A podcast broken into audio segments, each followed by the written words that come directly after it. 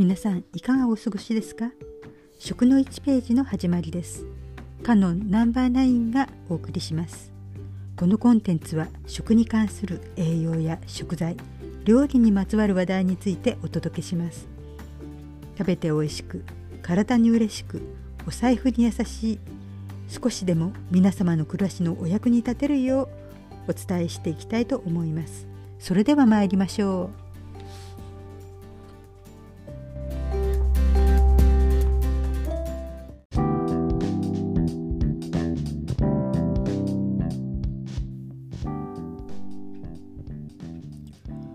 前回のおさらいは1日24時間に私たちが使うエネルギーの配分は寝ていたり安静にしていても必要な基礎代謝量が60%食べたものを分解しその一部を耐熱にするための食事誘発性熱酸性が10%でした。本日はエネルギーの使われ方の残り30%にあたる身体活動についてお話しします。私たちが使うエネルギーが多いか少ないかはこの身体活動量によって決まります。身体活動はランニングやスポーツなど積極的に意識して体を動かす運動と日常生活の清掃や洗濯などそれほど積極的に体を動かさない運動に分けられます。積極的に大きく体を動かす運動はもちろんエネルギーを使うのですが最近では日常生活での動きが少ない人が肥満の傾向にあることに注目が集まっています。座ったままスマホでやパソコンでゲームばかりしていては日常生活の中で動くことが少なくなってしまいます。また家事用の電化製品やグッズが進化してお掃除ロボットが床清掃をしてくれたりカートリッジ式で使い捨ての掃き清掃用のワイパーでかがまず立ったまま掃き掃除と拭き掃除ができるなど便利になりました。その分体を動かさなくても済むようになってしまいました。生活の変化が身体活動のエネルギー使用量に影響しています。確かにかがんで腰を入れて拭き掃除をするなんて言い方も普段はしませんね。当たり前ですが体の大きい人が強い強度で長時間動くほどエネルギーを使います。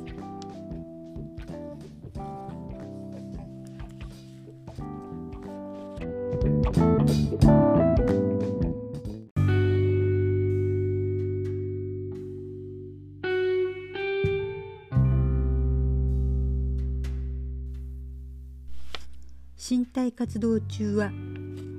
糖と脂質がエネルギーに変わるのですが動いている時に強い運動だと糖を多く使います。弱い運動だと脂肪が多く使われます。糖分は筋肉や肝臓にグリコーゲンとして蓄えられていますが強い運動で糖が多く使われると糖を新たに蓄えようとするためより多くの脂質が使われます。体を動かす時だけではなく回復させる時にもエネルギーは使われます。先ほどスマホやパソコンの登場お掃除ロボットやお掃除ワイパーの普及などの生活様式の変化により身体活動量が減ってきたことに触れました。江戸時代まだ明かりがない時には日が暮れると暗くなり何もできないので寝てしまい活動時間が短かったといいます。そのため食事は2食でも足りていたようですが現代は電気の明かりのおかげで夜中中いつまでも起きていられます。昔より生きて起きている時間が長くなったことからお腹がその分空いてしまい3食になっていったようです。脳で使われるブドウ糖は素早くエネルギーになる一方約4時間で消費されてしまいます。2食だけだと長時間起きている分頭に糖分が回らなくなり3食になっていったようです。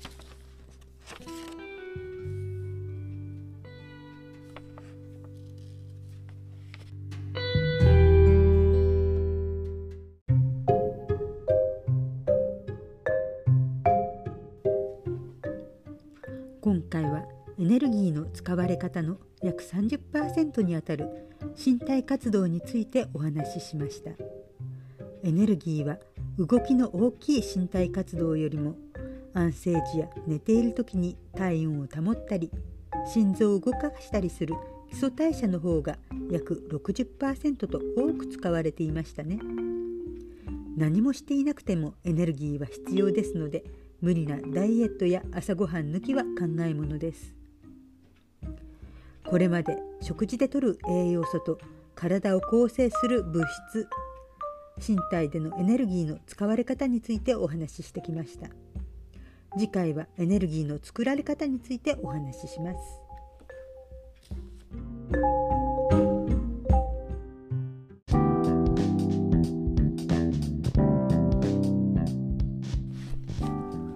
本日もお聞きいただきましてありがとうございました。一人でコツコツ勉強していますが思い込みや間違いがあるかもしれません。その時にはどうぞご指摘ください。それではまたお耳にかかりましょう。